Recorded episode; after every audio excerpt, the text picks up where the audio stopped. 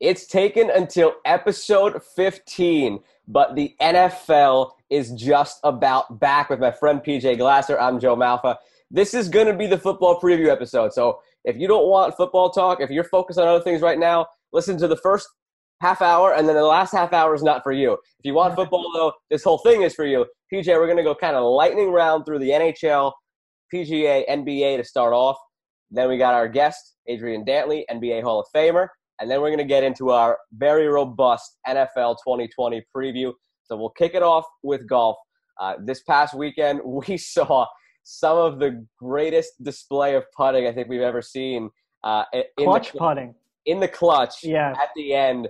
How much fun did you have watching DJ and Rahm go at it? Between any two guys, that would have been good. But to have number one and two in the world going at it, and how about the turnaround that Rahm had? Uh, he oh. was plus six on a course that looked like you'd make maybe one or two birdies all day. I think on his final 24 holes, he shot like 10 under or something like that. He was fantastic. And he took the lead. He posted a number. DJ knew he had to get to four under. And to have that putt on 18 and to drill it right in the center of the cup. It was unbelievable. It was pretty pretty damn impressive, man. And it's great to see DJ get back to his old form right at the right at the time when he needs to. He's got the tour championship this week. He got the US Open in a couple weeks.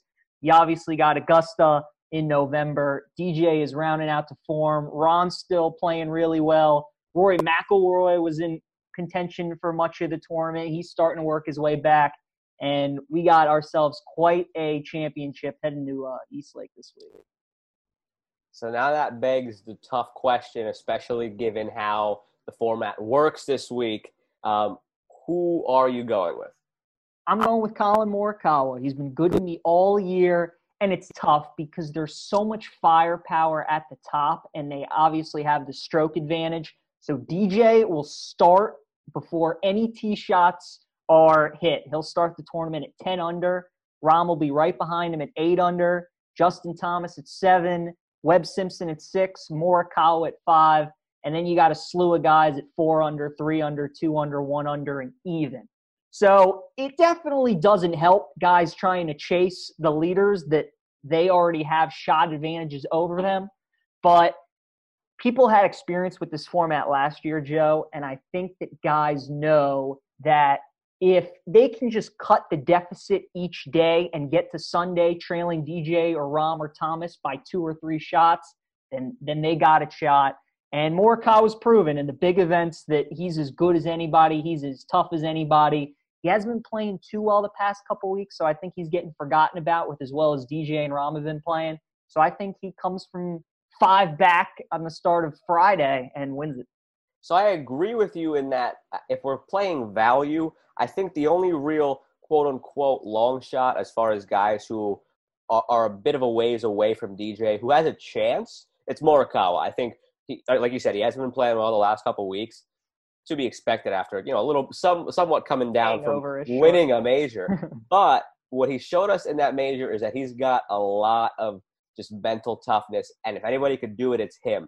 However, I I have a hard time with the way he's played these last two weeks. I went chalk last week with DJ. There's almost no value in it this week. He's plus 185. Yeah. Um, value not there, but I I can't. I just can't see him collapsing. I, I know we want to try to get some more value on on Rahm at plus 280 or JT plus 550, Morikawa for you plus 1800, but I, I think sometimes you just have to kind of look at it and and realize the easiest thing might be the best thing. DJ won two weeks ago by a landslide. He was a couple of crazy putts away from winning again back to back weeks. And now you're giving me a five stroke lead over your guy Morikawa, two stroke lead over Jon Rahm. Um, I've got to go with DJ. I think the battle between he and Rahm could be fun throughout the weekend, but um, I, you get a stroke lead with a guy who should who could feasibly have won two.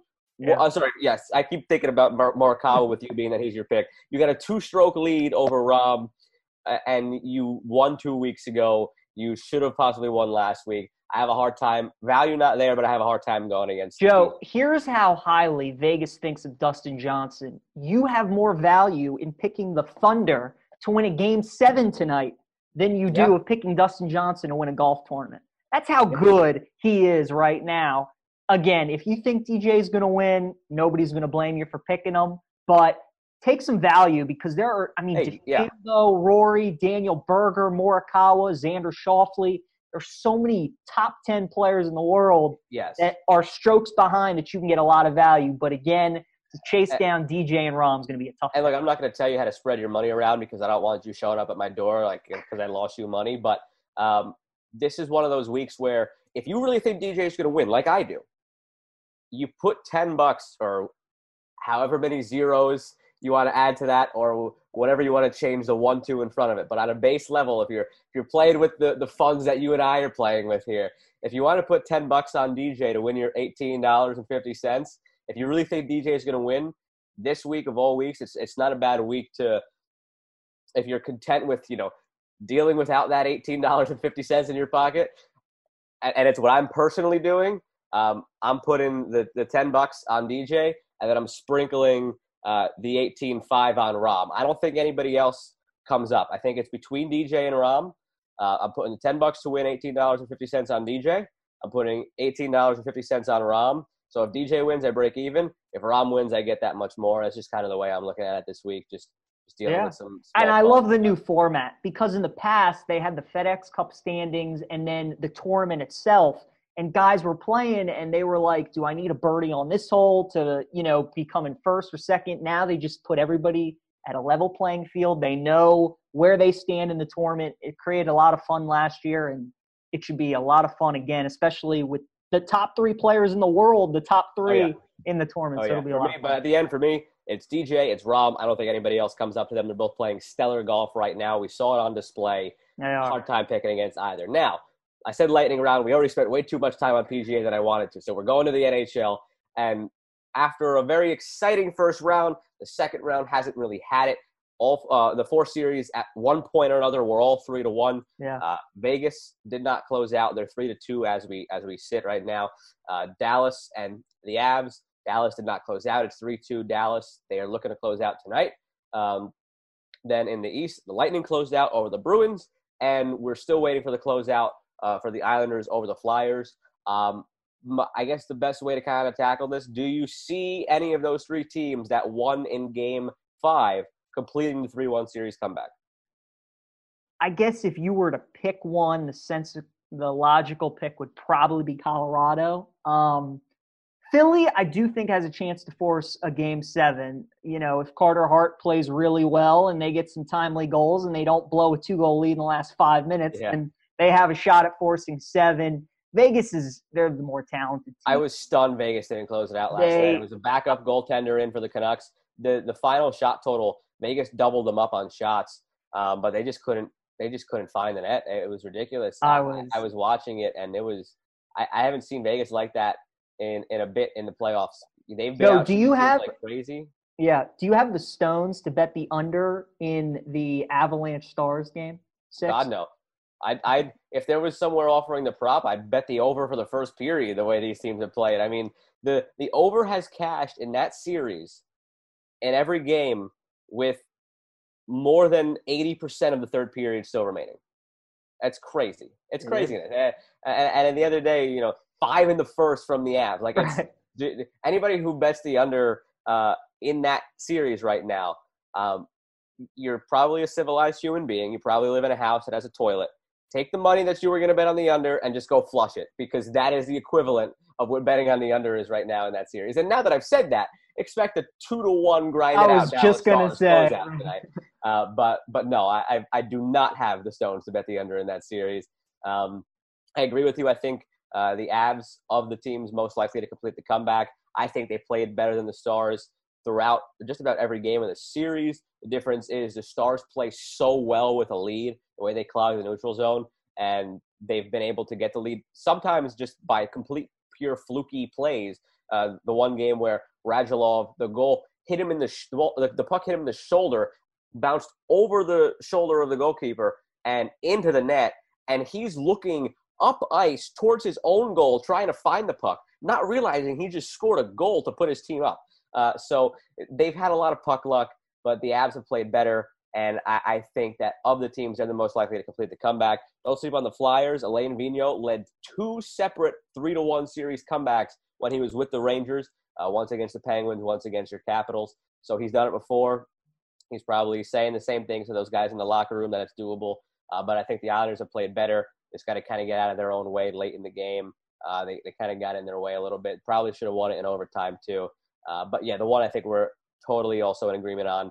Canucks have no shot at winning two more in a row against Vegas. So uh, we could be we could be sitting exactly just about where we thought we would, uh, pending the outcome of the Islanders Flyer series, where where we've got a uh, a Lightning team that has a chance to make it, and then Vegas, Colorado in the West. So it's for the most part going to form. The Islanders could throw a wrench into that, and the Stars closing out could throw a wrench into that. But we're still looking at that collision course between the Lightning and Vegas that we uh, we're, we're in agreement on. The Lightning have looked the apart. They dropped that first game against Boston. I mean, they beat them seven to one. Seven to one. And that same rolling. statement that they made against Boston is why I have also the confidence in the Avs. They made that statement in Game Five. That momentum is there now, and like I said, I think they were the better of the team, the two teams in the first four games anyway. So Dallas has to win tonight. If that goes seven, yeah, I do not like it. They have they're to win.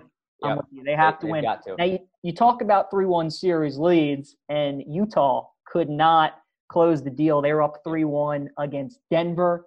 Were you more impressed with Denver's ability to come back in the series, or were you more surprised that Utah was not able to win one of the three final games? See, it's another weird one. It's just the same way as the Avs and the Stars, and I guess it's coincidental because uh, with the Nuggets and Avs playing their their games in the same place. Where they're not in a bubble now, they're in a bubble, but going back to Colorado, uh, so that's just a pure coincidence. But uh, same thing.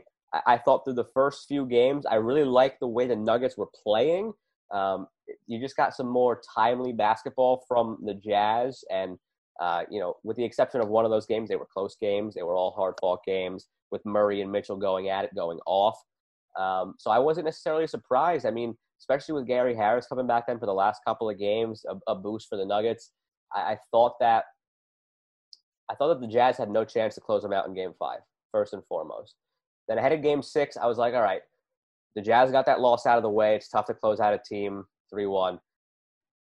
Then the Jamal Murray, Murray happened. happened and then all of a sudden you see Donovan Mitchell kicking over a stationary bike, and you see Rudy Gobert kick a chair and you're like, God, I mean, maybe the Jazz aren't mentally there either right now. Maybe they're just kind of in their head with some doubts. Now that wasn't the case. If that was the case, then Nuggets would have blown the doors off of them in Game Seven. The Jazz regrouped. They were a, a ball that was halfway down, uh, that then rimmed out from from winning it anyway. In one of the ugliest basketball games I think I've watched in the last ten years, uh, 80 to 78 final score that's usually the score that we see at the end of the third quarter in today's game. Halftime, um, some games. Sometimes you're right. Sometimes halftime. So it was it was a weird one to watch.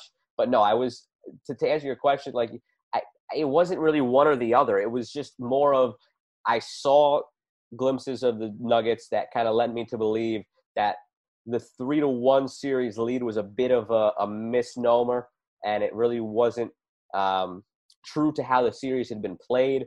So I thought they had a good chance of coming back, and they did. Um, and I, I don't think that the Nuggets really have any chance against the Clippers. Think they can uh, win a uh, game? I think they could win a game. Yes, I don't think they'll win two.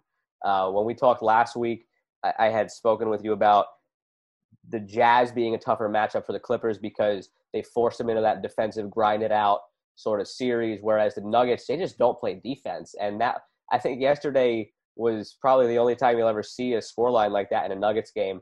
So they just don't play defense, and the Clippers play great defense. So I think you could see a lot of score lines in this series too, where it's Clippers 128, uh, Nuggets 107, so, stuff like that. So I, I give it five, and it was very telling to see in Jamal Murray's interview with SVP uh, on SportsCenter last night when SVP kind of like broke the news to Murray. Murray thought they had a couple days off, yeah. and SVP was like, he, just a generic question like, uh, what comes next now as you get set for game one on Thursday? And Jamal Murray like stopped in his tracks and he was like, wait, we play Thursday? Like he thought they had two days off. So it's a team that just poured so much into this series against the Nuggets. Yeah, I mean, did. against the Jazz, and to no fault of their own, I just don't know if they have anything left going up against the Clippers team that seemed to flip a switch after the Luka buzzer beater.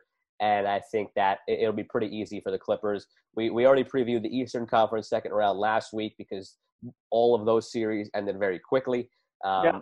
But the other series then now still in the West, we actually can't even preview because we're recording. Well, who's your pick tonight, real quick? Uh, so so my pick tonight is the Rockets. So I guess with that being said, we can preview it, and I like the Lakers. So the collision course of Lakers Clippers that we've been talking about for eight months. yeah. Um, but I think just the James Harden game will happen. We haven't really been waiting for that James Harden game in this series where he's like 10 of 14 from three and getting to the line and he drops a 50 burger. I think you see that tonight.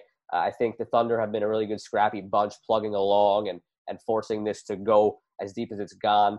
But I, I go with the Rockets. And do not underestimate this in the NBA. We've seen it before. The whistle is going to be totally in favor of the Rockets tonight. Tell me that the league would rather see, you know, Nerlens Noel and Dennis Schroeder and Chris Paul and the Thunder going up against the Lakers than seeing James Harden and Russell Westbrook take on the Lakers. So No, I go with the Rockets tonight. Westbrook needs to show up. He is not Westbrook needs to stay on the bench and just get out of Harden's way. I think. I saw a tweet the other day that uh, Game Six was the most he's helped OKC in a playoff game same in a one. long. That's pretty funny. yeah. He uh, but he needs to stay out of Harden's way. He just needs to be his Batman to his Robin to his Batman. You know, let the Harden- Batmobile. Just don't just don't even try to be the Robin. Just just right, stay out of the way. Just Just don't let mess Harden- it up for everybody. let Harden cook. I think he can. I think he will. Um, so we're we're in agreement on the Lakers Clippers collision course. So there's the NBA. We did the NHL. We did golf. And now tell everybody what's coming next. We got Adrian Dantley, NBA Hall of Famer. Great to talk to him. We've had this in our pocket for a couple weeks now. He was great. So we've had Matt Turner and Steve Sands the past couple weeks. Now we have Adrian Dantley talking to DeMatha with him, some of his days in the NBA, what it's being like in the Hall of Fame, all that good stuff coming up next. Pleased to be joined this week by our very special guest, NBA Hall of Famer Adrian Dantley. Adrian, how's everything going for you? Going pretty good. Not a good summer, but uh, everything else is going pretty good. That's yeah, that's for sure. 2020 just getting worse. Um, we appreciate you taking some time and joining us these days. I know that in a normal world that you're a referee in Montgomery County. What made you want to become a uh, referee? Well, one thing I like being around the game. I like looking at the players who play in the area. Uh, keeps me in shape. Keeps me around the game of basketball. Basically, I I just like being active, being around the kids, and uh, uh, I enjoy it. Now, was it difficult to transition to becoming a referee after being a player for so long? I know you probably gave gave some referees a hard time back in your day. I have an appreciation for officials by being a referee. I Mhm. referee uh, games at all ages in high school, and uh, you get some rowdy crowds. But overall, I would say people really don't really give me a hard time because I played the game of basketball. But I definitely uh, feel for referees being uh, refereeing games with my partners and our parents and our fans give the referees a hard time. So I have a great appreciation for these guys. Not an easy time being a referee, but I uh, wanted to take you back now to your playing days, and you played for the legendary Morgan Wooten at DeMatha. What was the biggest piece of advice that Coach Wooten might have given you that has always stuck with you throughout your basketball career and throughout your life? but Morgan, he, he, had a big influence on all of his players at DeMatha. He had a big influence even on the student body. Uh, he was like a father to me. Uh, just, just everything. You know, be a good person, have good character. Uh, you know, you know, be truthful, be a, be a family man. You know, have God in your life. So it was a lot of things that he would always say to us uh, during the four years that I was there, and even after my career. Now, when you got drafted into the NBA by the Buffalo Braves, uh, was there a guy in the NBA you were most excited to play against? Play against? Play against, yeah. well, when I played, uh, there were a lot of great small forwards that were in the game of basketball. A lot of guys who, uh, who are Hall of Famers, and and uh, I used to always say to people, when you when you can't sleep the night before, you know you're gonna be playing against a, a great basketball player. So I had a lot of sleepless nights playing against some some great players, uh, you know, during my career. Now you played for seven different NBA teams in your career: Buffalo, Indiana, the Lakers, Jazz, Mavericks, Bucks, Pistons. Did you have a favorite city that you lived in? Why did you have to bring that up that I played for that many teams? uh, but uh, I was in Utah for about eight years in Detroit. I had a really strange career, and uh, it, it took a lot of perseverance on my part to keep playing real well. Uh, when I was at Buffalo, uh, I played for an owner that guy by the name of John Y. Brown. He was uh, he liked ABA players. He traded me to Indiana after I was rookie of the year. Uh, uh, as soon as I got to Indiana, the coach was really uh, nice and, and, and to tell me that Adrian, uh, don't buy a house here in Indiana. You won't be here long. You will be going to LA. I went to LA with about 19 games into the season. I was the second leading scorer in the league. Got traded to LA. Uh, when I was in LA, we had some good good years. But I played with a guy by the name of Jamal Wilkes, and we were both were the same size, same height. They needed a bigger sport, so they traded me to Utah. Uh, I was there in Utah for eight years. Uh, Frank Layden, I held out one year. He never forgave me for that. Went to Detroit, so I had a really strange career. Now you mentioned one of the teams you played for was the Pistons, and that was during their bad boy era. Just how physical and competitive was basketball back in the mid to late '80s? Well, back then there was good physical basketball. Right now, just them, they going through the free throw line. So uh, uh, it's not game is not different today than it was back then. You know, you got more wide open basketball, more spacing, not that much physical play. Except for when the playoffs start, you'll see some physical play where officials really don't call it as tight as they do during the regular season. Mm-hmm. Now, did you get a chance to watch the Last Dance documentary with Michael Jordan? Uh, and if you did, whether you did or didn't, you got to live it. So, what was it like being a part of that? Uh, well, Michael Jordan came in the league, uh, I think my seventh year in the league. Uh, he had a tough time. He had to go through uh, Detroit. Uh, so, great player, best quality, best player that ever played the game. Uh, the last chance, that was great series. I enjoyed it.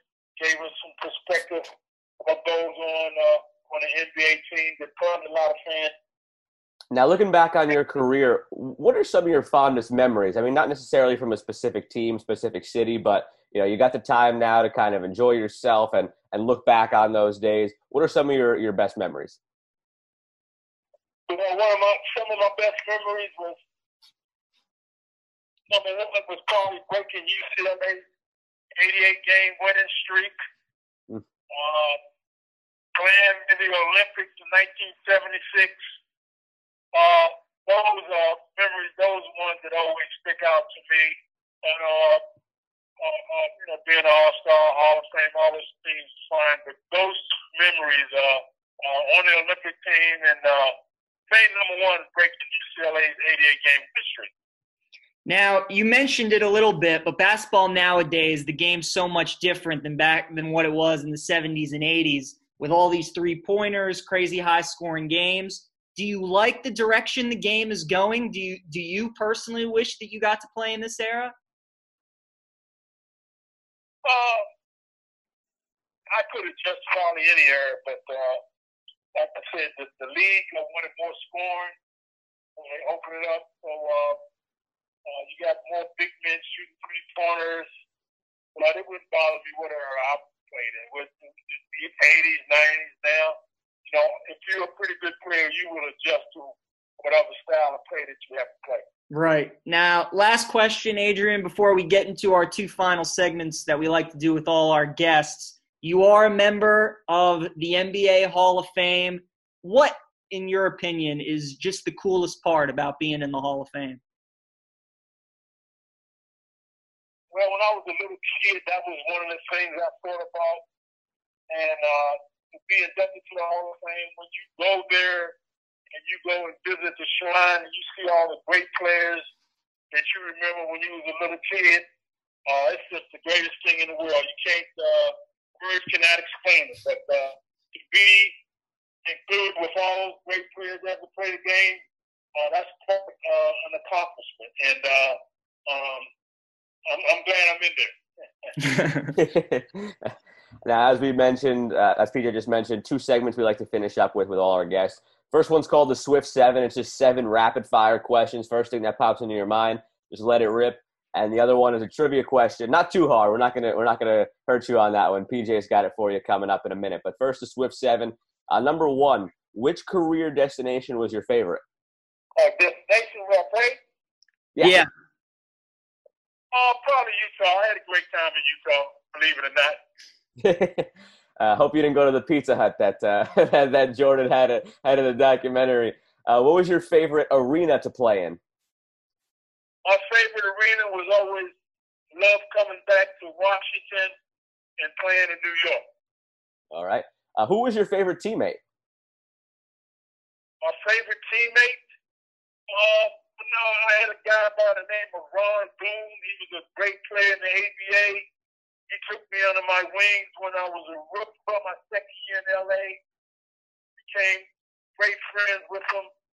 Uh, great friend with him right now. He was like 10 years older than I was, so uh, uh, good teammate. But I had a lot of guys that I, you know, got along with.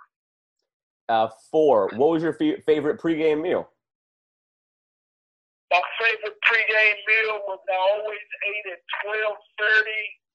Uh, chicken, rice, and a vegetable. I always wanted to go into the games real light. If I got real hungry around five or six o'clock, I would eat a piece of fruit. That was it.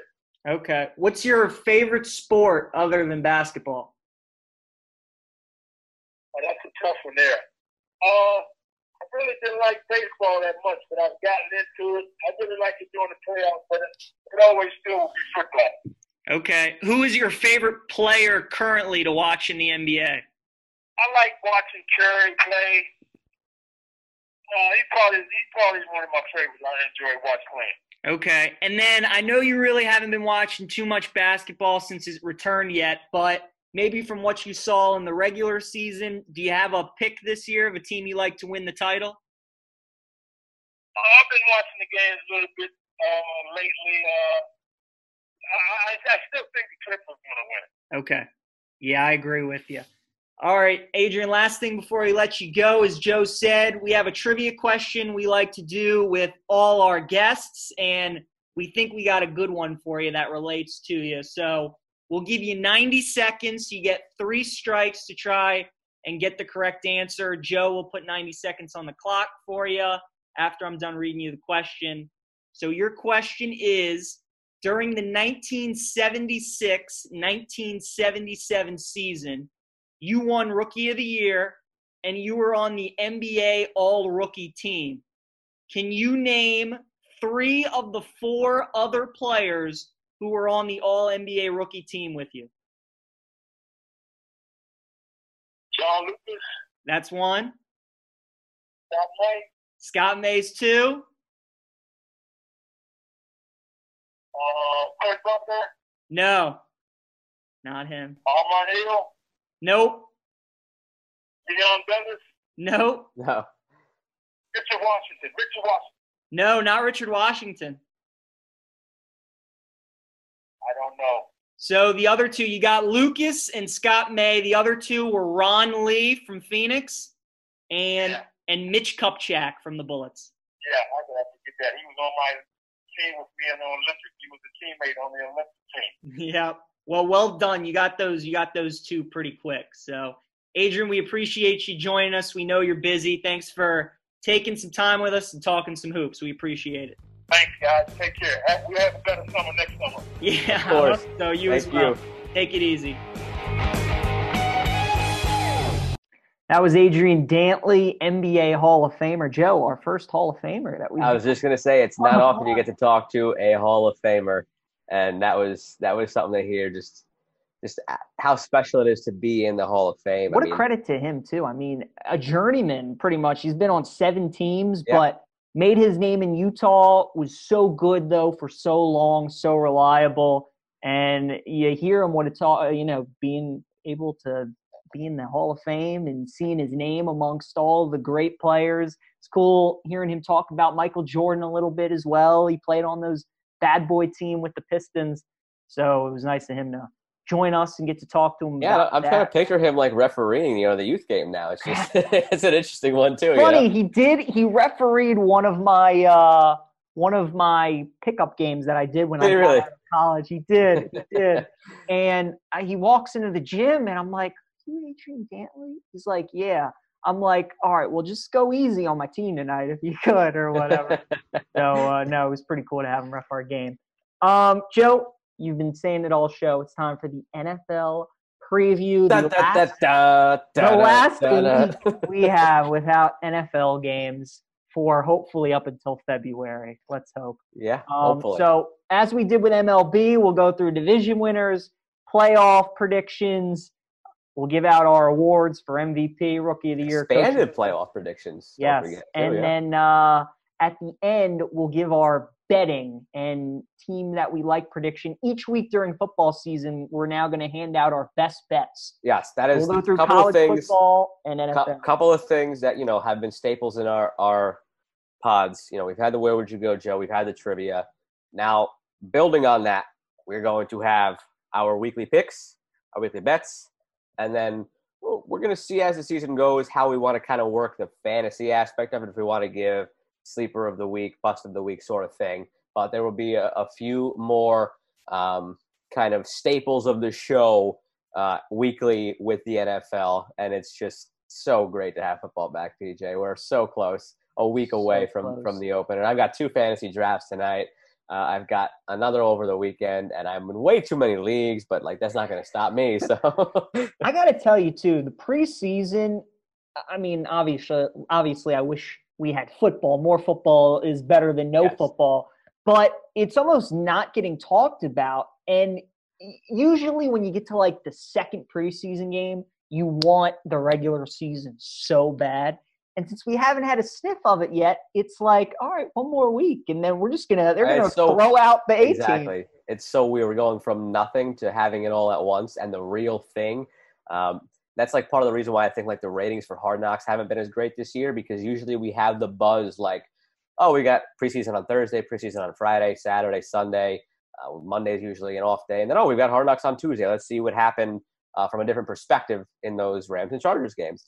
So between Right. that, between the competition of of going up against, you know, Game Seven last night, Nuggets, Jazz. Nobody was watching Hard Knocks over that. So, uh, but like that just kind of goes to the whole thing that's so weird right now. It's so eerie. Like it's back in a week. Like it is back back in a week. Not Hall of Fame game in a week. It is Thursday night season opener, Super Bowl champs in a week. So it's back though. It's back, and is back. and we're gonna pick it. We might be wrong, but we're Let's gonna get into it. So, division winners AFC East, your division Dolphins, Bills, Jets, Patriots. Who's taking home the AFC East title? it's it's got to be the Bills for me. I, I don't understand.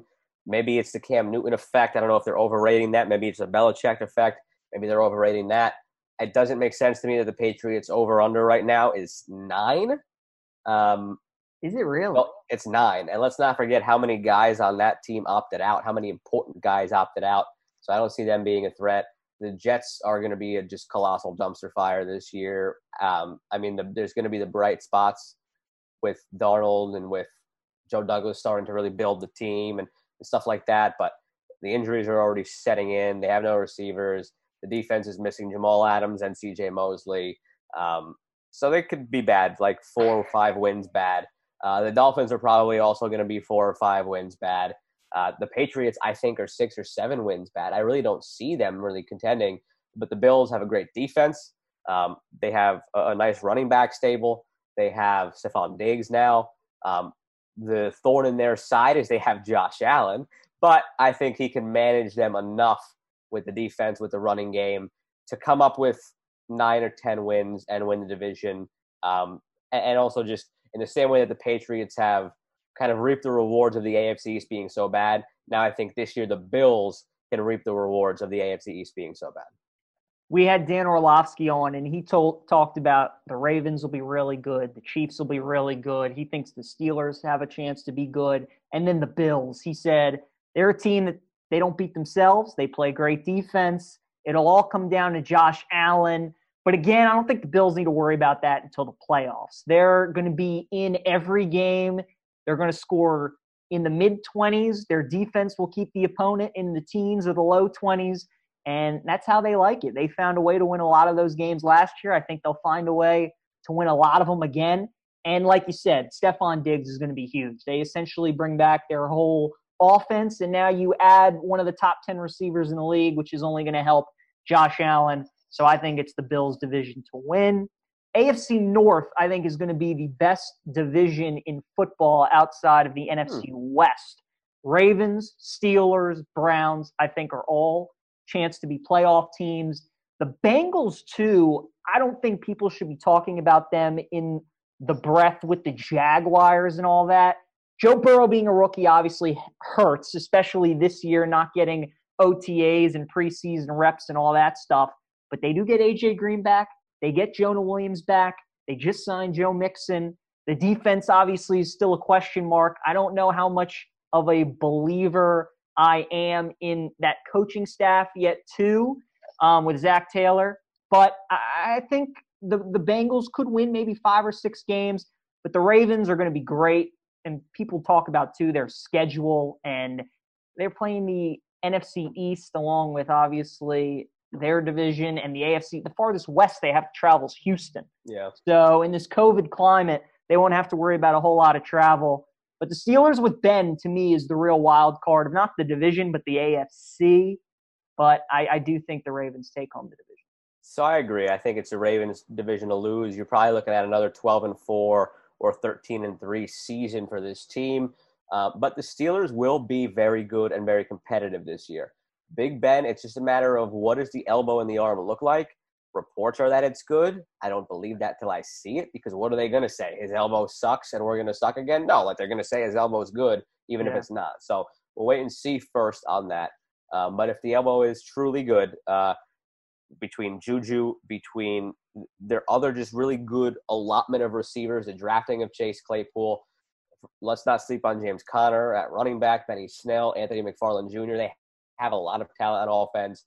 And for all the talk about that offense, let's not forget this defense was oh, top five in last league. year. Yeah. They're a top five defense in the league. It's back to like steel curtain Steelers defense of old, and th- they carried a team that had Mason Rudolph and Duck Hodges playing quarterback to having a chance at making the playoffs the last week of the season. So even if Ben Roethlisberger is not normal Big Ben, as long as he's 75% Big Ben, which is still about 40% better than the quarterback play they got last year. It's a team that's probably going to win 10 games this year. And they're in the playoffs for me. We'll get to that later as we get through our yeah. whole playoff picture. But the Ravens win the division. The yeah. Browns Bengals, though, I'm not as high on as you. I think it's going to be tough for Joe Burrow. I don't. I'm not trusting AJ Green. We haven't seen him in like a couple of years now, so they have him back for now. Um, but but yeah, they'll they'll be they won't be as horrible as they were last year, but they're still probably a four win team. And I just can't buy I can't really buy into the Browns still. I mean, um, they have the pieces there.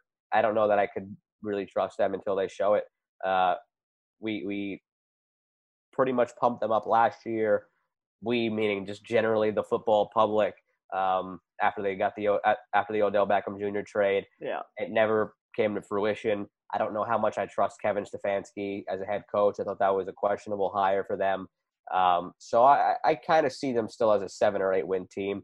Um, but I, I do agree that uh, it's the Ravens division by all means to lose, and the Steelers are going to be a force to be reckoned with with that defense again this year. Nobody benefited from the extra postseason team, adding that 17 than the Steelers did. They've shown the last 10 years they would have made it the most of any AFC, yes. AFC team. So that definitely helps them. And then Mike Tomlin, he is an automatic eight and eight. So right off the at bat, least. so right at off the bat, you know you're getting at least eight wins. You would think if Ben's healthy, that's good to get you at least two or three more. So I'm with you. I think the Steelers would be really good. AFC South is the only division winner we do not agree on. Jaguars just put them in the trash can. Jaguars are going to win two games, three games at most. They're playing for Trevor Lawrence. Yes, Texans. they're playing for Trevor Lawrence and Dabo Swinney.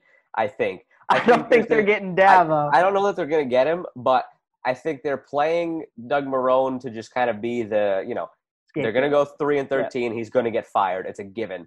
Um, he'll ride out the season. That's it. They emptied the cupboard for him. Uh, now it's just going to be a question of if they have Trevor Lawrence, can they pull Dabo away? I don't know if they No will. Shame. I don't think that they will. But I just wanted to plant that seed so it's something to revisit.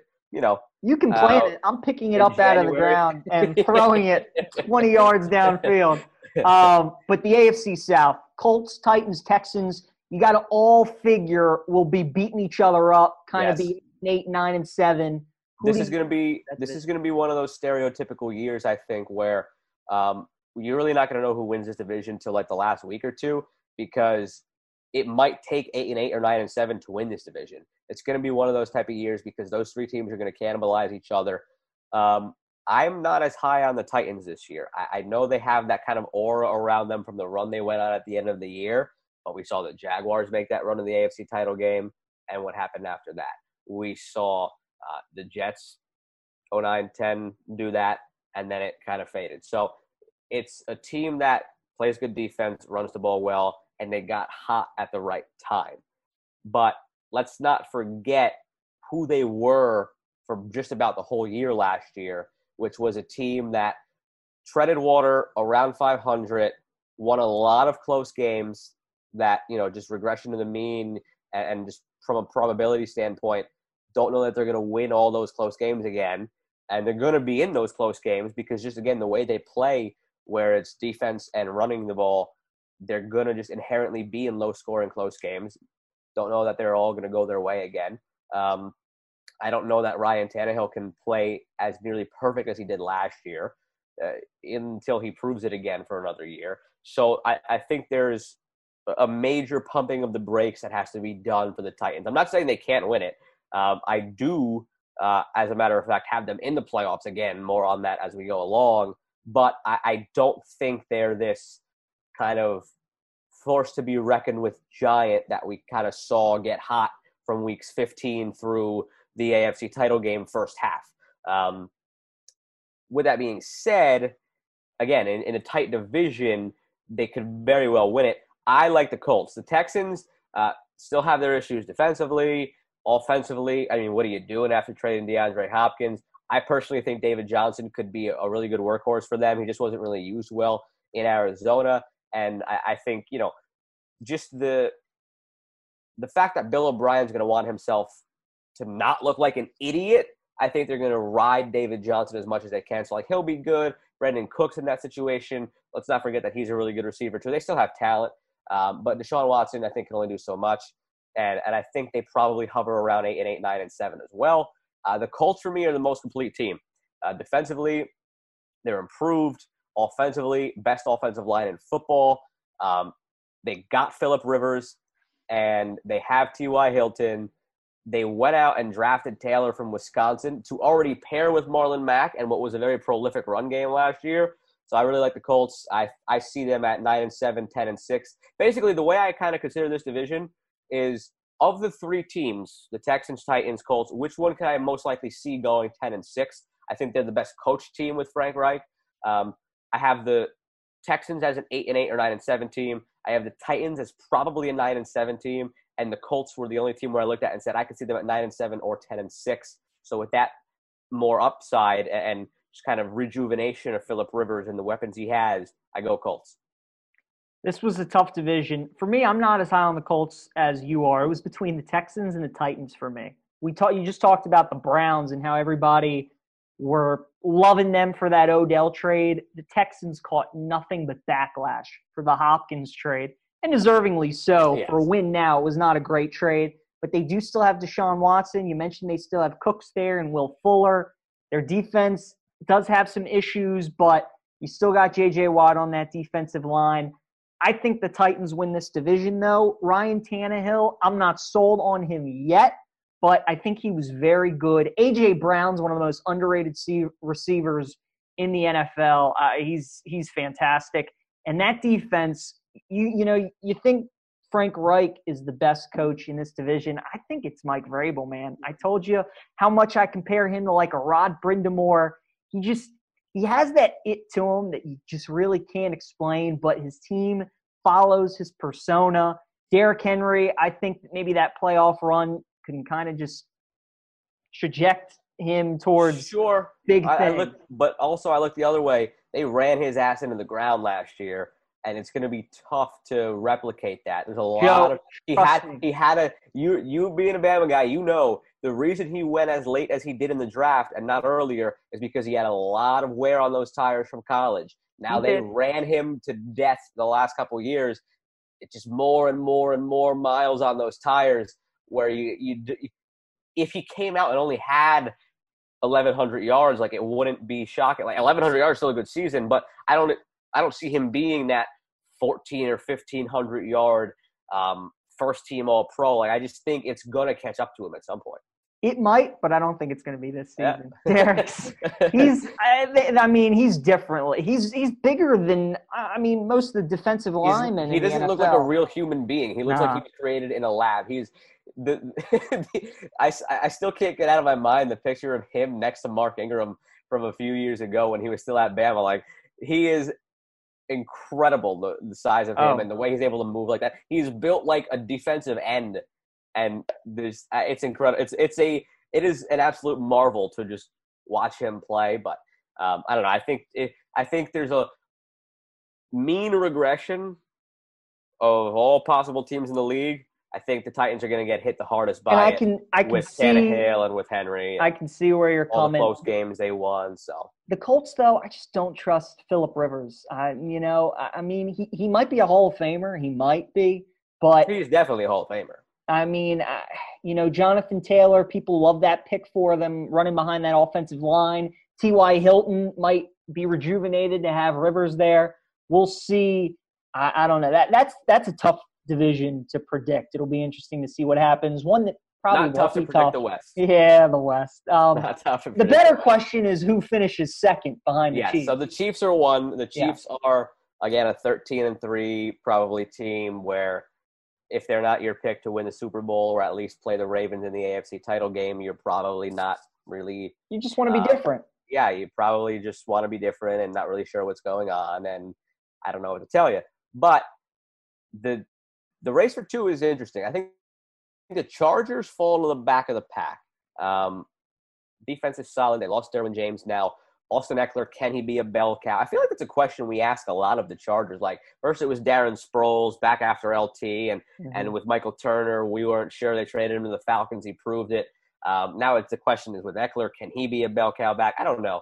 Um, but they got Keenan Allen. Mike Williams is hurt and out for a few weeks now, four to six weeks, sprained AC joint. So and the injuries are already starting to pile up for Derwin them. James. It's, Ty, it's Tyrod Taylor. It's Justin Herbert. They named Taylor the starter. He's solid, but he doesn't really move the needle for me. Yeah. I think Anthony Lynn's one of the best coaches in the NFL, um, but I'm not really sold on the Chargers this year. I think they probably see themselves through to a six and 10, 7 and nine year.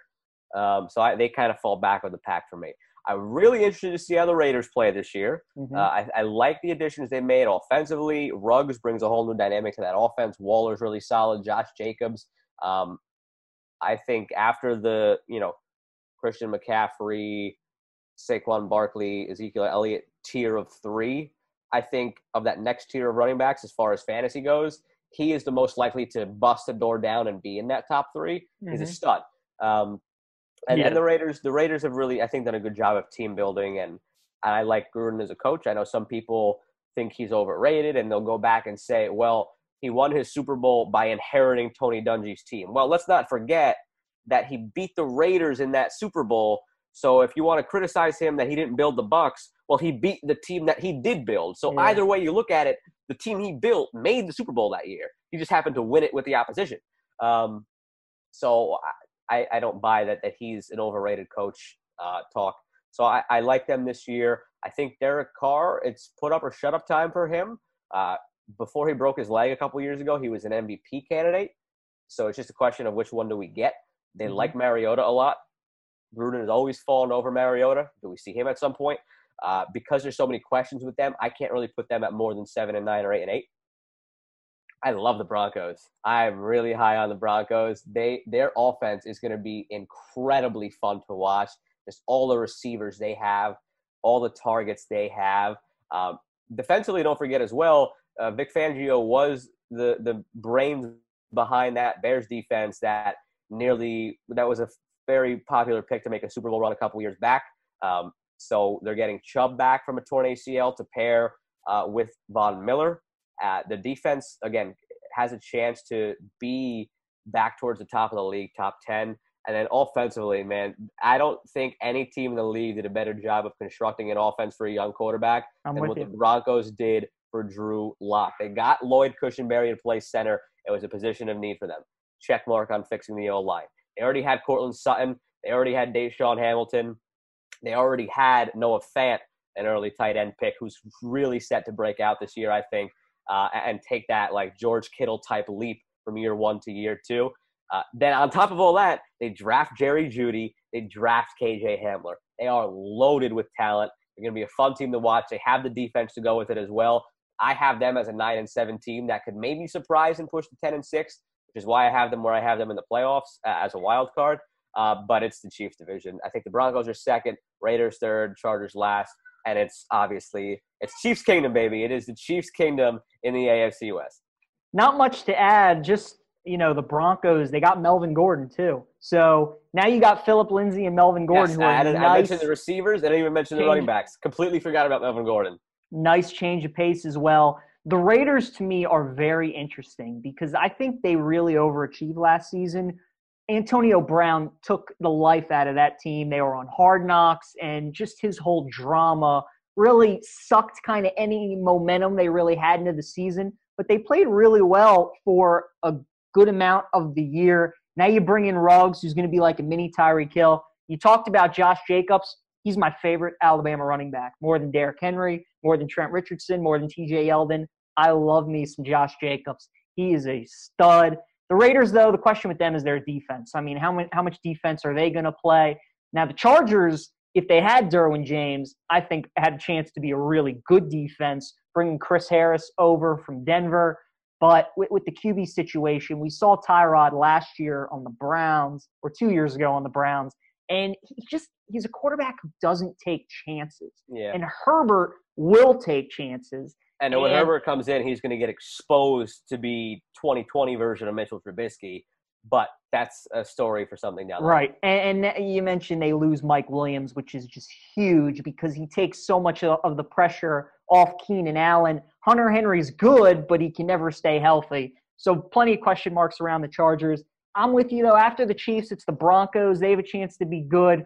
But Kansas City, I mean, look, they paid Mahomes, so he's going to be healthy. They paid, uh, so he's going to be happy. Chris Jones, they paid, he's going to be happy. You still got Kelce, Hill, Watkins, Mecole Hardman, and you and Clyde all of that. Clyde Edwards-Helaire. Yep, it's, uh, it's unbelievable. Every year, be the new Brian Westbrook for Andy Reid, who just also got a new contract for six years. So I mean, everyone's happy. They're hungry still. They're in a perfect situation. Yeah, they're, they're going to be dangerous. There it is birth of a birth of a dynasty with the Chiefs. If I told you real quick before we go to the NFC, if I told you um, in the next five years, over under one and a half more Super Bowls, would you take the over or the under? Five years. Ooh. I take. I, I lean under. I think I lean over. I think they've got. I think they've got two of the next five in the bag as well. So uh, it's going to be fun to watch. We'll see if this year is one of those two and they go back to back. But uh, now somewhere uh, that never happens as far as going back to back is the NFC East. Uh, Seriously, we're still waiting for a repeat division winner, and I don't think this is the year for it either. Um, the Eagles took yeah. it last year. They're already starting with injuries. You don't know what's going on with Alshon Jeffery. You don't know I mean, every year it seems DeSean Jackson has some soft tissue, too yeah. fast for his own good, especially getting up there in age. At running back, Miles Sanders, does he take that leap? We don't know. Are they a possible landing spot for Leonard Fournette? We'll see. Um, more questions and answers for a team that is still trying to be in a Super Bowl window after having just won it. Um, I mean, Carson Wentz is great, but I, I just don't healthy. know. I, I mean, I, I, I hate I, I hate the narrative around him being injury prone. It's it's I wouldn't be surprised at all with him if we see what we saw with Matthew Stafford, where at the beginning of Matthew Stafford's career, he had a couple of different injuries that affected him, and it was like, oh, he's injury prone, he's injury prone, and then he went on to have the longest streak after Eli Manning because he had a back injury last year, and he still wanted to play, and they held him out. Um, so I mean, it, he had a he, he played every game in the regular season last year. He had a concussion in the postseason. He tore his ACL weirdly on a contact play Yeah. going back. He's had a couple of little back things that have been, you know, not related to anything. So it's just a bunch of different things where I don't think he, I don't buy the, the thing that he's injury prone. I think hopefully he kind of pulls a Stafford and, and proves everybody wrong on that. But besides that, the Washington football team is horrible. Um, the New York Giants are pretty bad as well. Uh, the the Washington football team could probably steal a game here or there just because their defensive front is going to be nasty. Uh, Mhm. but for them to even get to five wins, I think would be pretty remarkable this year. Can year. you name their second best receiver? I can't. uh, So well, yes, actually, I can because I wanted the Jets to draft him and Antonio Gandy Golden. there you go. Um, but the I think uh, um, you know it's it's going to be a long year. Them and the Giants. It, it's Yeah, the it's Cowboys just- and it's- Eagles. it's just gonna be a long year, man. Like I don't, I don't know how you can really put any faith in either of those teams to do anything but maybe crack the five win mark. So it's an easy division. It's Cowboys Eagles. The Eagles have the injury issues.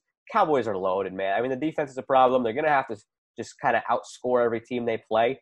And, and and I wouldn't put it past them to do that to put up 35 a game. Dak is in a contract year. Just I mean, sorry, not well. Yes, I mean he, he signed the franchise Yes, tag. Still looking for that for that big deal. So he's got that to play for. He just missed a 5,000 yard season last year. He has Cooper Gallup. They added CeeDee Lamb. Blake Jarwin is a major upgrade now, rising into a more prominent role over Jason Witten, who should have been in a retirement home last year. And I think Witten being there was holding Jarwin back because they had so much respect for Witten. They didn't want to give Jarwin more reps. Right. You bring in Mike McCarthy, who I'm not personally high on as a coach, and think Yeah. that winning only one Super Bowl and getting to only one Super Bowl with Aaron Rodgers and that Packers team is an underrated failure. Um, but he still has a good pedigree, and he could still be that jolt they need to take it to the next level with Jason Garrett gone. Everything's going well for the Cowboys, I think, offensively. It's just a matter of how many points do you give up defensively to to mean how much stress are you putting on Dak Prescott? Does he have to score 40 a game to win? Does he have to score 28 a game to win? But either way, they strike me as a 10 and 6 or 11 and 5 team, and the division's theirs. Dallas's offense might be the best in the NFL behind Kansas City. Yeah, he just mentioned be- all their weapons. It, might be better than Kansas City. It might be just because just because I think uh, of with the Chiefs, Edwards Helaire is going to be dangerous because of how he catches the ball out of the backfield. And there's nobody on the Chiefs who can run the ball the way Zeke can run the ball. So in a given week, you don't know if the Cowboys are going to come out and say, "Yeah, we're going to throw for 500 yards on you," or if they're going to say, "All right, we're going to actually give it to Zeke 30 times for 200 yards in this game." So just because they could keep teams so off balance like that, where teams can teams can dare the Chiefs to run on them and just deal with the pass, still probably not going to go well for a defense. But because the Cowboys could keep teams on their toes like that, I wouldn't be surprised if we're if we're questioning week eight nine if the Cowboys are maybe a better offense than the Chiefs. Well, you mentioned the balance, but that's to me what makes the Chiefs better is because you know they're going to pass and you still can't stop it. Which True, is, that's a fair point. which Yeah, is what makes them stop it. so dangerous. I, I couldn't believe CeeDee Lamb though dropped to Dallas. I thought when he they when he got to San Francisco at 13 and they took Aiyuk over him, I could not believe that. But Dallas is the beneficiary. They get CeeDee to go along with Gallup and Cooper.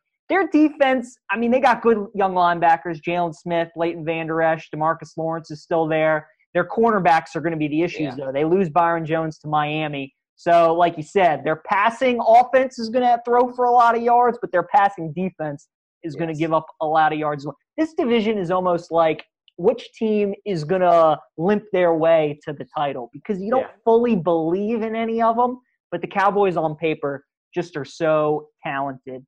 Now the NFC North is an interesting division. So, yeah, we Packers- disagreed on one. We disagreed on one division in each conference. Yes, and, and this, this- is our NFC disagreement. This is our NFC one, and the Packers so quietly went 13 and three last season because Aaron Rodgers wasn't flashy at all, threw for one or two touchdowns a game. Aaron Jones was really the star of that team. He was fantastic, and Jordan Love drafting him first overall. When you're the Packers, you're a game short of the Super Bowl, and you take a backup quarterback in the first round, which obviously did not sit well in Titletown. Their defense is going to be really good again with the Smith brothers up front who aren't related, Za'Darius and Preston. And then their back end, their secondary, Jaire Alexander's excellent. The Vikings, Dalvin Cook. I mean, I had that guy in fantasy last year. He, he was fantastic. I just don't trust Kirk Cousins still. And now you take away Diggs from him. I don't think their offense is going to be nearly as good as they were last year. Their defense is still going to be good, but man, losing Diggs is huge. And then the Lions and the Bears. I don't trust Trubisky with the Bears. I don't trust Matt Patricia with the Lions. They lose Darius Slay. Their defense is going to be worse than it was last year. and it was horrible. And it was horrible. You could have had Slay and Okuda. Now you get rid of Slay. You just have Okuda, and he's a rookie who doesn't have any experience yet. You think he's going to be very good, but you don't know. The Lions' offense will be fun to watch It will be. because Marvin Jones, Golladay, you add Swift to go with on Johnson.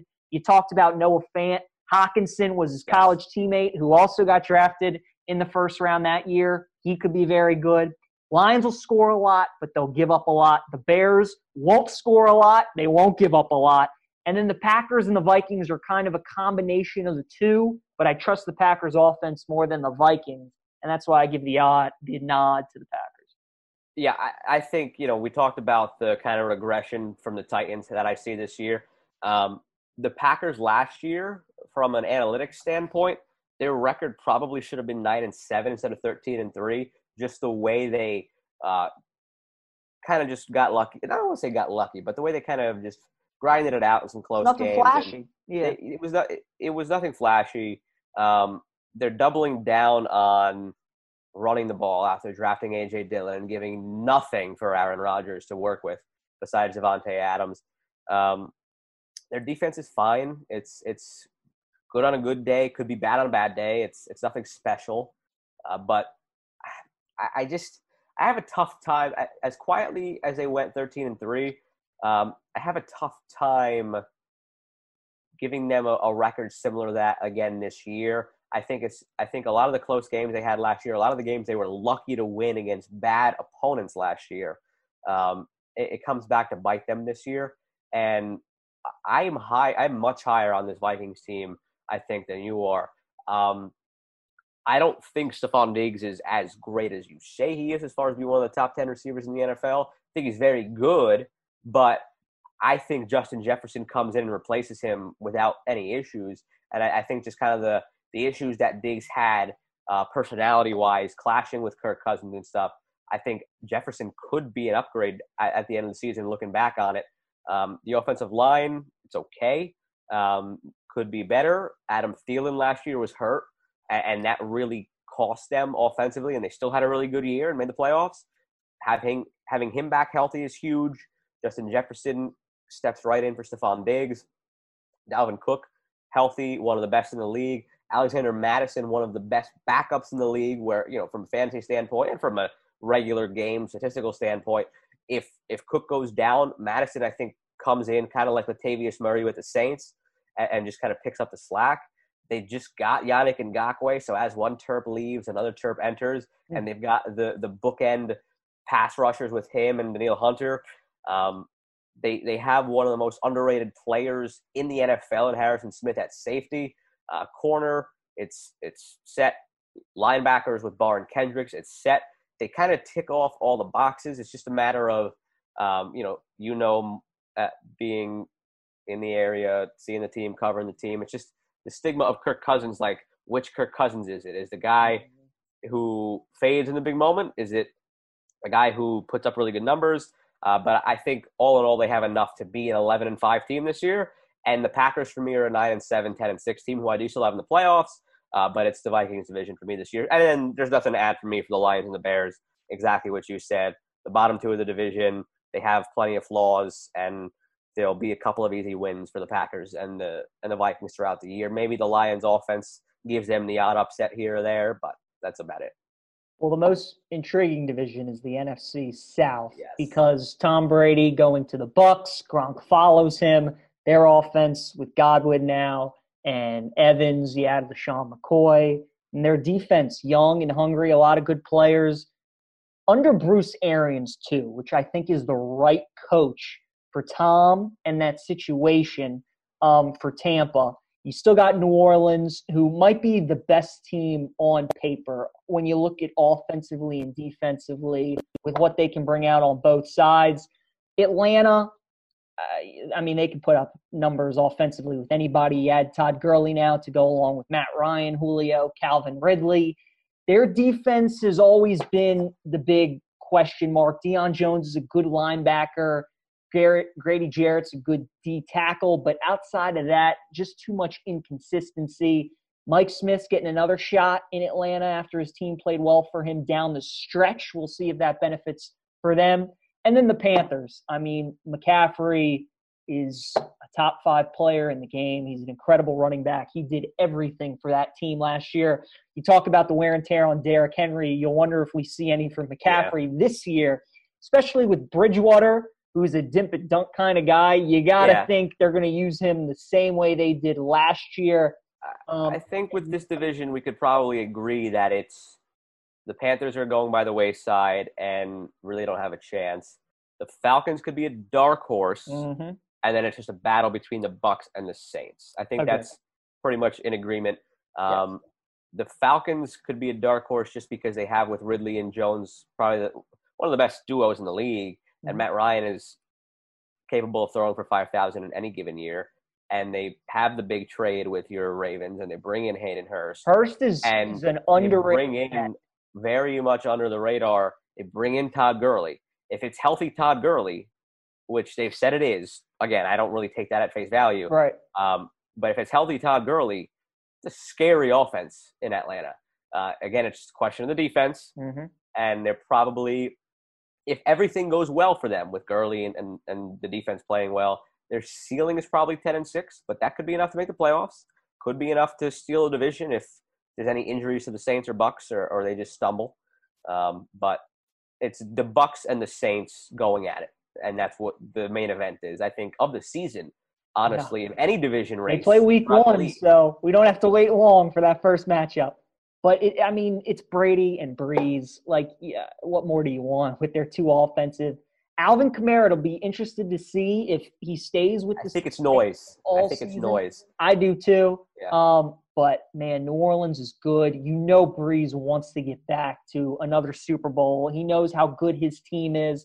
His window's and running most- down on him. the most heartbreaking losses. I mean, the last three years, Minneapolis Miracle referees botched it in the Rams game with the pass interference call, or helmet to helmet, or unnecessary roughness, whichever of the three you wanted to call on that play. And then last year, after the defensive PI, last year, I don't know how Al Riveron still has a job. Uh, that was to not even review Kyle Rudolph's blatant push off in the end zone on the game winning touchdown for the Vikings. Um, three of the most heartbreaking playoff losses in a row. So that's got to be weighing on them. But I mean, they add Emmanuel Sanders as well. Yeah. Uh, Michael Thomas is the best receiver in the game. Um, the things he does, it's just totally remarkable. The defense is very underratedly good. Mm-hmm. And of course, Drew Brees. And let's not forget, like we saw last year when Brees went down and Bridgewater stepped in, in the event, whether it's COVID or an injury, God forbid either, they have Jameis Winston sitting back there Too. who And they'll who use a lot of Taysom Hill slack. too. Yeah. And they got Taysom Hill. So the Saints are very well constructed again. Now you and I have talked about the Bucs, and we talked about it with Tim Murray. And you guys, you I don't remember if Tim said it or not, but you said, Yeah, I asked this- him. "Are they this year's Browns? That they're overhyped?" I think that is such a misnomer that people are attaching to this team because it's very convenient to look back at last year's Browns and and this year's Bucs. The difference is Brady over Baker, first of all. Second of all, um, Odell and Landry is not Mike Evans and Goodwin and Godwin. Mike Evans and Godwin are much better. Um, so you got a better quarterback. You got a better receiver duo. The running back's a question. They don't have a Nick Chubb. They don't have a Kareem Hunt. Um, whether it's Ronald Jones, whether it's Ke'Shawn Vaughn, whether they throw their name in the ring for Leonard Right. Fournette, which would be incredible. Um, improve the running game.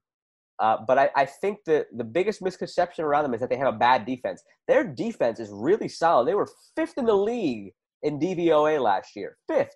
So uh, they had a very quietly good defense. Their issue was just Jameis Winston forgetting which team he was on and throwing 30 interceptions. Yeah. The guy had over 5,000 yards and 30 touchdowns, but he had 30 picks, which put them in a bad situation. So um, I think with Brady in the fold now, that changes. So I don't see them being this year's Browns. When it comes down to the two, though, I've got the Saints at 12 and 4. I've got the Bucs at 11 and 5. It's a toss up. I just like the general makeup of the Saints better, uh, and I'll go with the Saints to win the division. But um, I mean, this Bucs team is a title contender for sure. I I I agree with what you're saying that the Bucs and Browns really don't go hand in hand, but it's just all that public noise. And I think the thing about it is the franchises. These are the only two franchises in the NFL that did not make the playoffs this past decade. I know Tom Brady wasn't there, and he is now. So we'll see how much of a difference that makes. Freddie Kitchens too to Bruce Arians. I mean, yeah, that's not even that's that's not a day. comparison. That is No. don't, don't insult Bruce Arians with even entertaining that comparison. Even Byron Leftwich, as the offensive coordinator, could run circles around Freddie Kitchens. So, and I don't mean that as a fat joke to Freddie Kitchens and Byron Leftwich being a former NFL quarterback. I mean that as he's a ten times better Right. coach than Freddie Kitchens. Joe, NFC West, can you remember a time when you could legitimately make a case for all four teams like making the playoffs? Like legitimately. Well, first of all, no, because up until this year, that wasn't even possible. Um, where all four teams could make the playoffs. I, I'm, I'm just saying as like a real I, I, I get what you meant. I get what you meant. I was Realistic just shot. around. Um, but technically, it could true, happen though. this year with three wild card spots. Um, I don't really have as much of an argument, though. I think for the Cardinals and Rams as you do. I see it. I see them being dark horses. I see the Rams maybe regaining their form, um, but I don't have either of those teams in the playoffs. The Cardinals are going to be fun. Their offense is going to be incredible. DeAndre Hopkins and Kyler is going to be such a fun pairing. It's it's it's going to be great to watch. Kenyan Drake, uh, what he proved to be last year, finally getting away from Adam Gase. and Larry um, Fitz gets to be a number two for the Larry first Fitz time, which is going to be deadly. It, and, and you still got Christian Kirk. I mean, they Yeah. ha- they're loaded. The defense isn't great. Uh, for the Rams, it's not the team that made the Super Bowl. The defense isn't as good. Mm. Still good.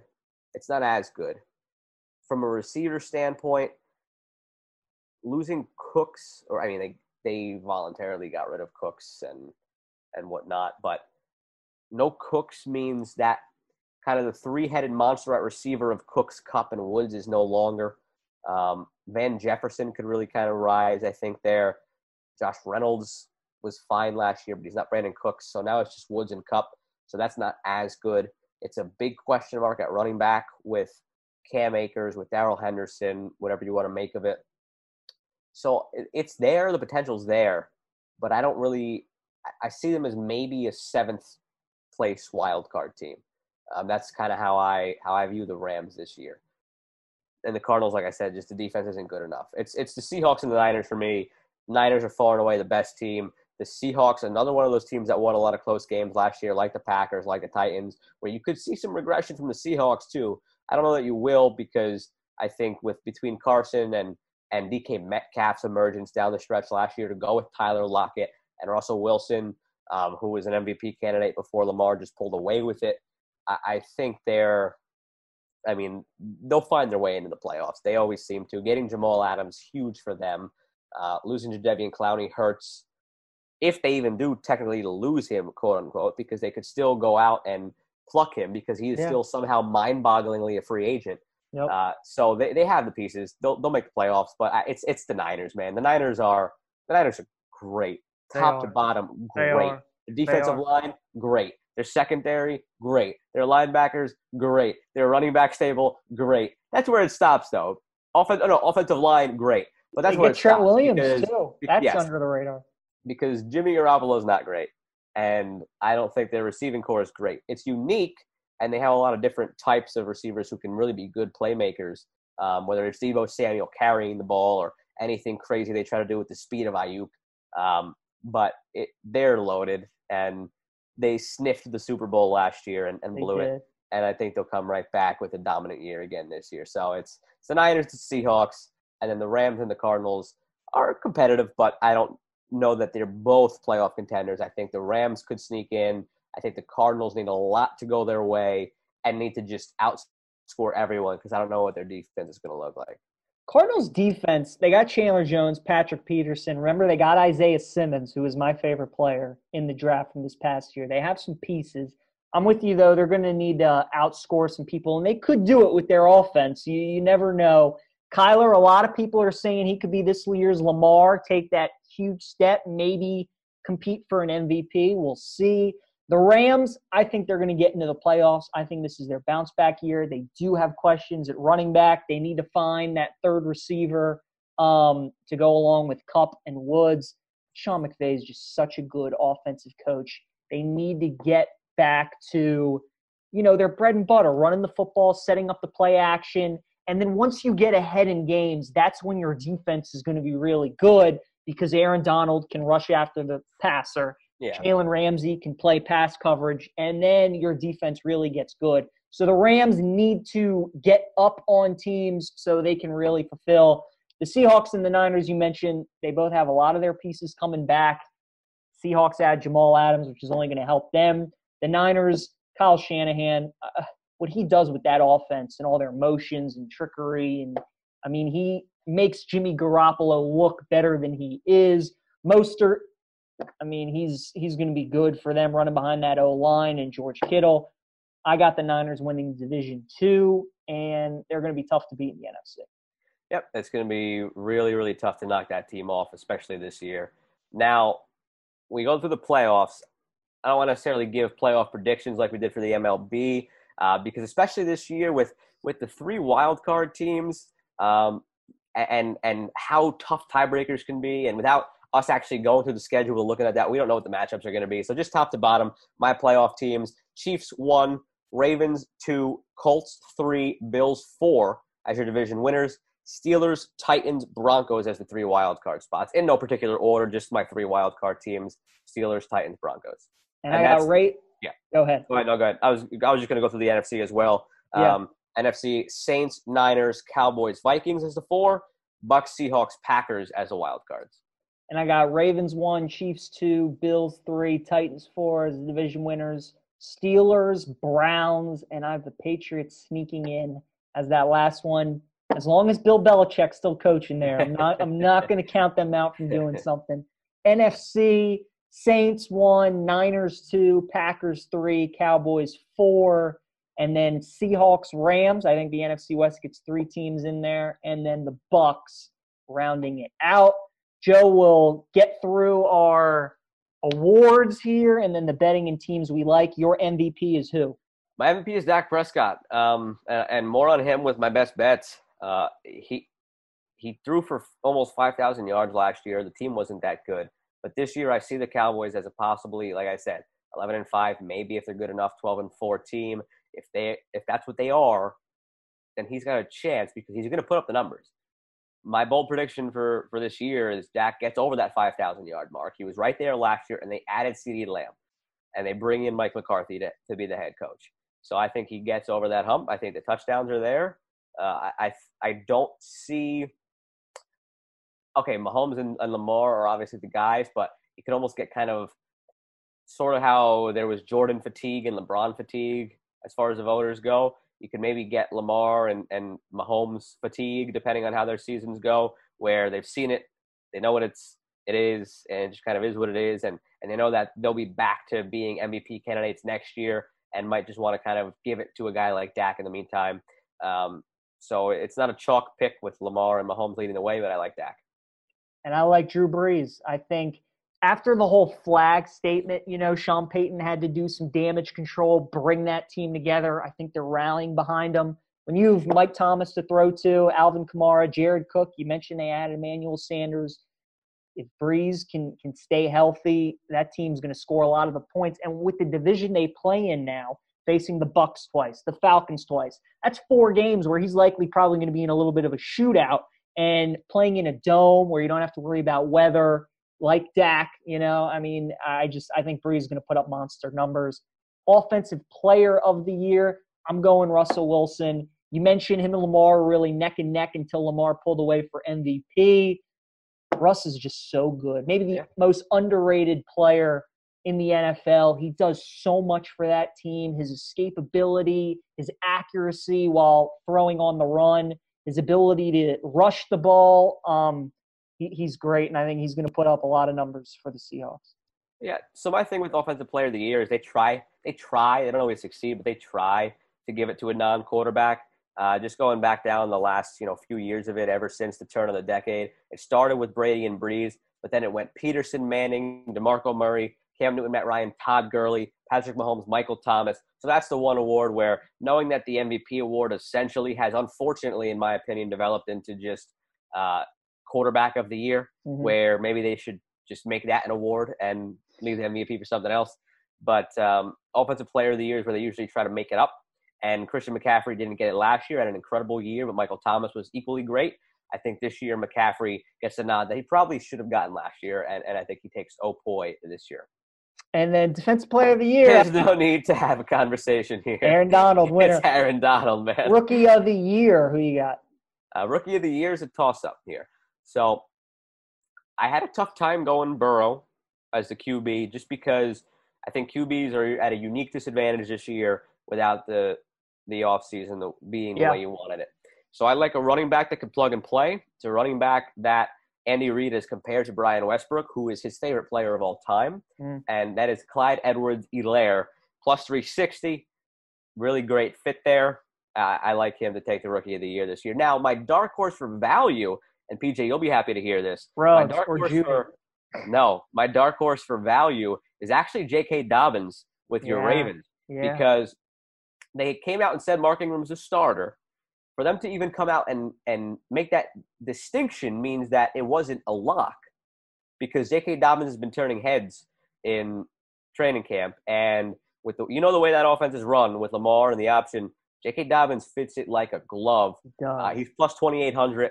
I think, it, you know, if either Ingram had some sort of injury or if just Dobbins played incredible football and won the job outright, he'll have ample opportunity to to leave his mark this season statistically. Dark horse there. Edwards-Helaire though is the pick. When the Ravens, when Ingram was hurt for that playoff game against the Titans, you see how much their running game suffered. Mm-hmm. That's why they got Dobbins in the second round. And like you said, he's been running that offense at his at Ohio State for three years. He knows it well. He's going to fit in so well there. I do like that as a dark horse. But Joe Burrow, I mean, it's tough not to go with the quarterback.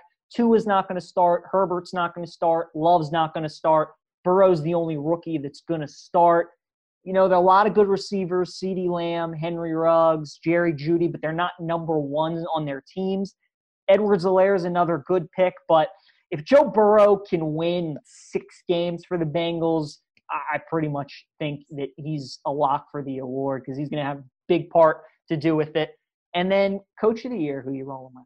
I've got Cliff Kingsbury. I don't know that the Cardinals sneak in, uh, but I think their offense is going to be incredible and fun to watch.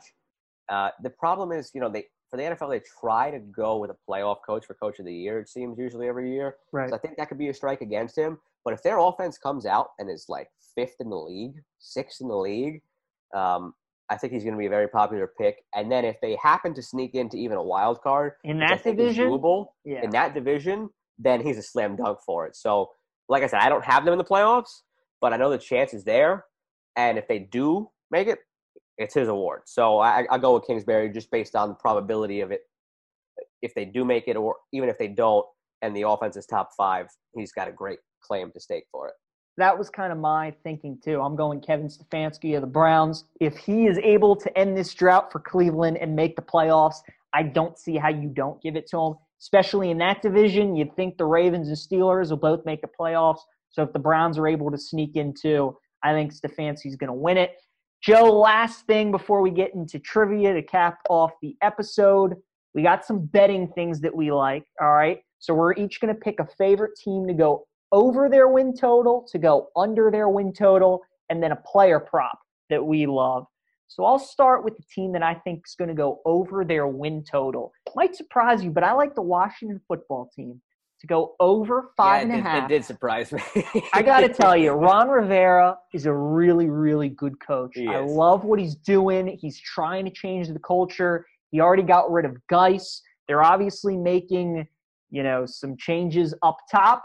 Somebody we know, Julie Donaldson, getting the job. Congrats to her. But it, it all comes down to Dwayne Haskins. The D line's going to be nasty. Landon Collins is in the back end.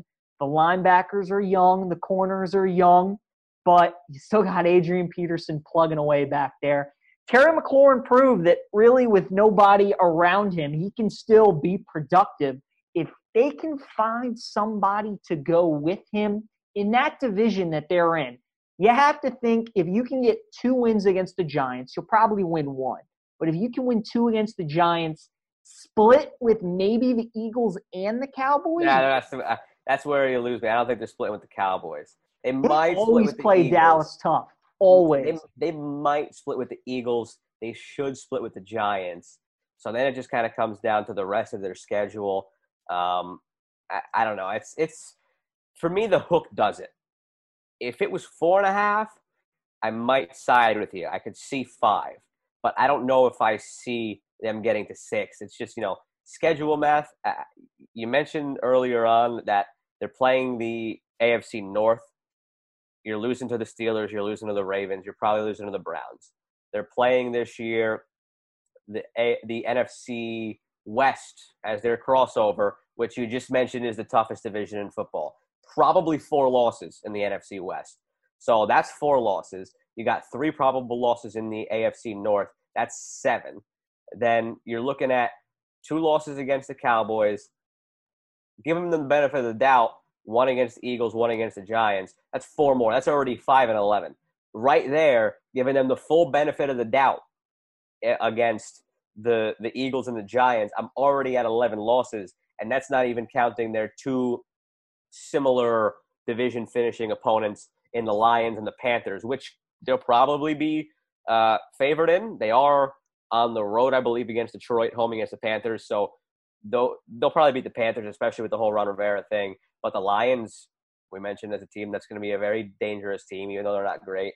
So at best, at best, giving them a split with the Eagles, split with the Giants, winning both of those like division finishing opponents against the Lions and against uh, the Panthers, and then stealing one from the Bengals. That's that only gets them to five. So I don't. The, hook NFC West, though, although all those teams are better than them, Joe, you know when you got to travel west That's to true. east, it is tough. And with no fans there, look, we joke, but Washington doesn't have any fans. That's true. So if there's one team that's going to maybe feel comfortable in this setting, it could no, be. you're, you you make a good point. You, you So we'll, we'll see point what there. happens. Who do you, a- have you uh, going over point there? Uh, I for the win total have the Vikings. I mentioned that I really like them to win the NFC North. Their total's only nine, so at worst you're getting a push, in my opinion. It, even if they don't win the division, they're a wild card team. I think you said you had them as a wild card team as well. So Mm-hmm. at worst, you figure they're, that means they're winning nine games. If they're going to make the playoffs, they're probably winning nine games, and their total's nine. So you're at worst getting a push and getting your money back. Uh, but I see them as a, as probably an 11 win team this year. Uh, so being that I have them not only one but two games ahead of their total, and it would only yield a push worst case scenario. I really like the Vikings in that aspect this year. And then on the flip side of that, for the under, you are higher on the Patriots than me, and still have them barely sneaking to maybe a wild card, whether it's eight and eight or nine and seven. Nine and seven is the absolute ceiling, I think, for this Patriots team if everything goes right. And their total is nine. Same thing like the Vikings. No hook. So if they reach their ceiling and get nine wins, same thing. Push. You get your money back. Um, so I, I like that aspect of it. Um, and again, I don't see them even getting to that point. I see them as a seven win team.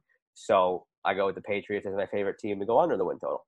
That's scary though. Nine almost seems like really like that high. Like what Yeah. does Vegas know? Yeah, I, I did think about I did think about the Washington football team being my under for the same reasons that I just laid out as I was going through. That would have been funny actually to have them as your over. That would have been. have as the under. One of us would have been like right. said, the best, yeah, the best mental gymnastics I can get to is is five wins, which is which is an under, and that's giving them the benefit of the doubt in most cases. So See, the thing though is that especially with this season, it's not about who you play, it's when you play them.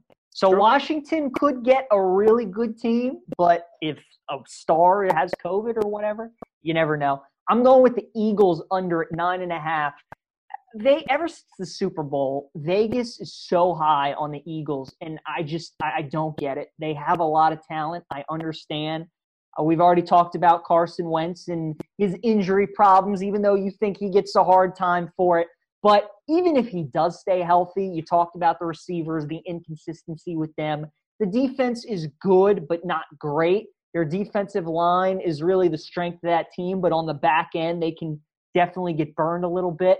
And the running back situation, if Miles Sanders is good, this has a chance to be a good team. If he's not, then they could definitely struggle. Yeah. Um, I see that. Doug Pederson is a really good offensive coach, and if Carson Wentz is healthy, they'll be able to do a lot of good things. But nine and a half is just too many wins. Again, they'll get the a they'll get the NF, AFC North, so the Eagles will play the Ravens, Browns, and the Steelers in their division. They're not going six and zero. So if they lose two games in their division, three games in the AFC North, you're at five losses already. The best that they can do is 11 wins. You got to just get two more losses somewhere else, and I think And they play the N. They uh, do they play the NFC West as well? I they do. If play- the they do. win. Yeah. there so, you go. Yeah, yeah, duh. So they play the NFC West as well. So so that is tough. I can see that happening for sure. I, Yeah. I got them right around nine wins, so that's not a bad one. Now, real quick here before the trivia player props, um, I gave you a two for one here. Nice. Dak Prescott last year had 4,900 yards. They added CeeDee Lamb. His total is 43, 19 and a half. So 4,320 yards. I could see a regression. I personally think he's going over 5K this year. But even if there is a regression, I don't think it's a 600 yard regression from 4,900 down to 4,320. So uh, that one to me seemed like a slam dunk. Um, and I pair that with Amari Cooper. Amari Cooper has been a, a thousand yard guy fairly consistently for his career. Uh, the one year that was the exception was the year that things started to go south with the Raiders, where he only had 680 yards. He missed a couple of games. They sucked as a whole. Uh, but then the following year, through six games, he had 280 yards through six games with the Raiders. In nine games with Dallas, 725. So even in that awkward, tough year where he got traded after six games, thrust into a new offense, he still made it to a thousand yards. Last year he was at 1,200 yards. So uh, his total is 999 and a half. So uh, for me, it, it seems like a pretty pretty easy over for him as well to get to the thousand yard mark. I don't think CeeDee Lamb cuts into his targets that much, um, where he's going to lose 200 yards off his total last year. And again, with the exception of that one dumpster fire year in Oakland in, in 2017, 1070 as a rookie, 1153 the following year, uh, just over a thousand in that awkward year where he dealt with the trade, and then 1200 last year. So pair those two up, over 4320 for Dak Prescott, over a thousand for Amari Cooper. And look, I'll tell everybody this bet a whole lot of unders. If you're going to bet player props, there's so much it has to go right for guys to hit their over. But for this case, I picked the best over that I like. I'm going with my guy, Marquise Hollywood Brown on the Ravens. And when teams face the Ravens this year, they know they have to stop the run and they're going to take away Mark Andrews because that's Lamar's favorite target. Hollywood's now healthy this year. And because defenses will put so many guys in the box to stop the run, that gives him one on ones in the outside. With his speed, he can score two, three, maybe four touchdowns of over 50, 60 yards, and he's going to approach that total really quick. So I think Hollywood Brown's a, a good bet to get over the 849 and a half yards that you can get him at for his player prop.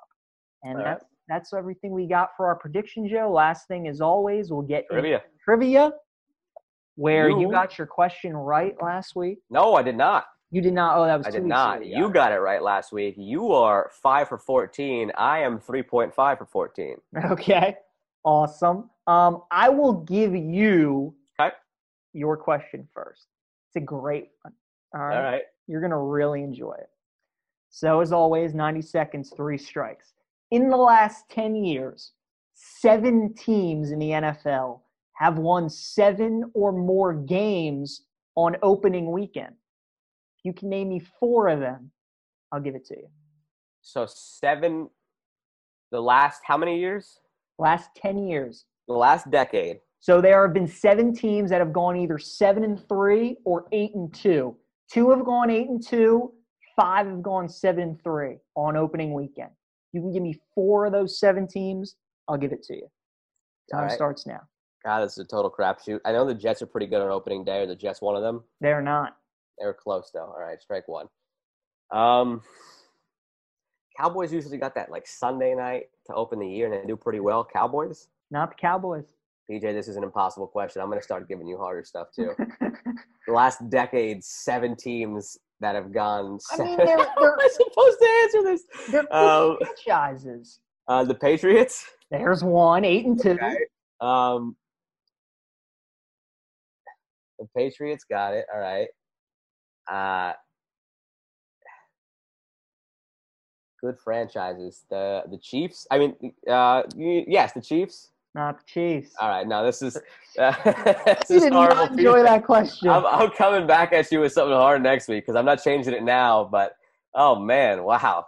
Well, the Patriots, you got the Steelers, eight and two, good franchise. The Saints, seven and three, good franchise. Seahawks, seven and three, good franchise. Packers, seven and three, good franchise. And then the tough ones were the Broncos, but they got all those years with Manning and the Colts too, so they were both seven. Uh, yeah, I don't like that question at all. That was Oh, uh, no. that was it was it was creative, but it was uh, that that could have gone a lot of ways because I know in, in that decade the Jets were like six and four on opening days, so opening days are That's are fair. All right, well that made up for the hard knocks question. it did. right? You know, what? I, that's why I can't get too mad, and and why I'm There thinking, go. you're thinking maybe I don't give you something hard next week because the hard knocks question was was pretty rough. So um, my question for you, we touched on it while we were going through um, our whole thing about the MVP. It's usually the quarterback award. That's what they should rename it to. But uh, since 1990, last 30 years, uh, there have been some instances where they've budged from it just being the quarterback award. There are one, two, three, four, five, six, seven, eight times in the last 30 years. Eight times in the last 30 years where another position either outright won or in one case shared the award with the quarterback. Um, so seven of the eight outright winners, one time shared. Uh, I just want you to give me five of those eight non-quarterback winners from the last 30 years of the MVP award. You understand the question? The time I do. starts. Okay. LaDainian Tomlinson, That is one of them, 2006. Shaun Alexander win it. Yes, 2005 back to back. Um, I don't think Adrian Peterson won it because Peyton won it that year. Receivers, I mean, last 30 years. Uh, last 30 years, Lawrence Taylor. Lawrence Taylor did not. I mean, it could be. You did just miss it. He was 1986, so you were on the right track, but he was 1986, so you missed it by four years. Strike one. Ray Lewis, only one defensive. Ed Reed, only one defensive. Um, let's see. More running backs. Barry Sanders. Uh, Barry Sanders is the shared one in 1997 with Brett Favre. So there's three. Two more to go. You got another 40 seconds, and you still have two strikes to work with. All right. Um,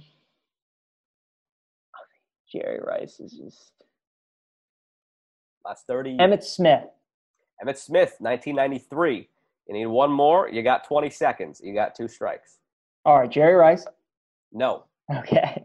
Um, so let's see, 15 seconds, one strike. It's gotta be 10 seconds. running back.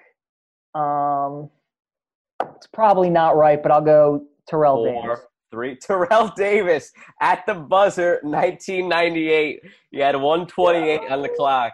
1998 Terrell Davis. Were there any receivers that won it? There were no, there were no receivers, and that was kind of the point of the question. It's either the quarterback award or it's the running back award. All eight of the non-quarterbacks since 1990 are running backs. Uh, you mentioned him. Adrian Peterson won it. You, you, he did. You, you, you, should be glad that you still got the question right because you would have hated yourself. Yeah. You were right in saying that he was around Peyton. Peyton was the year after. 2012 was the year Peyton missed with the neck.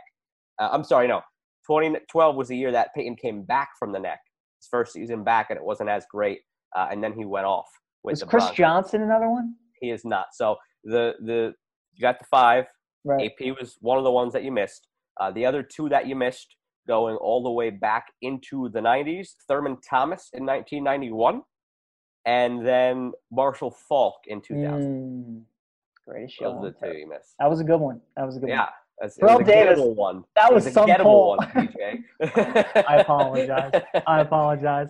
I, you know, I, it was tough because it is a crapshoot week one, but some good teams were on that list. So I'm like, maybe Joe will stumble into a couple, but I yeah, guess. yeah.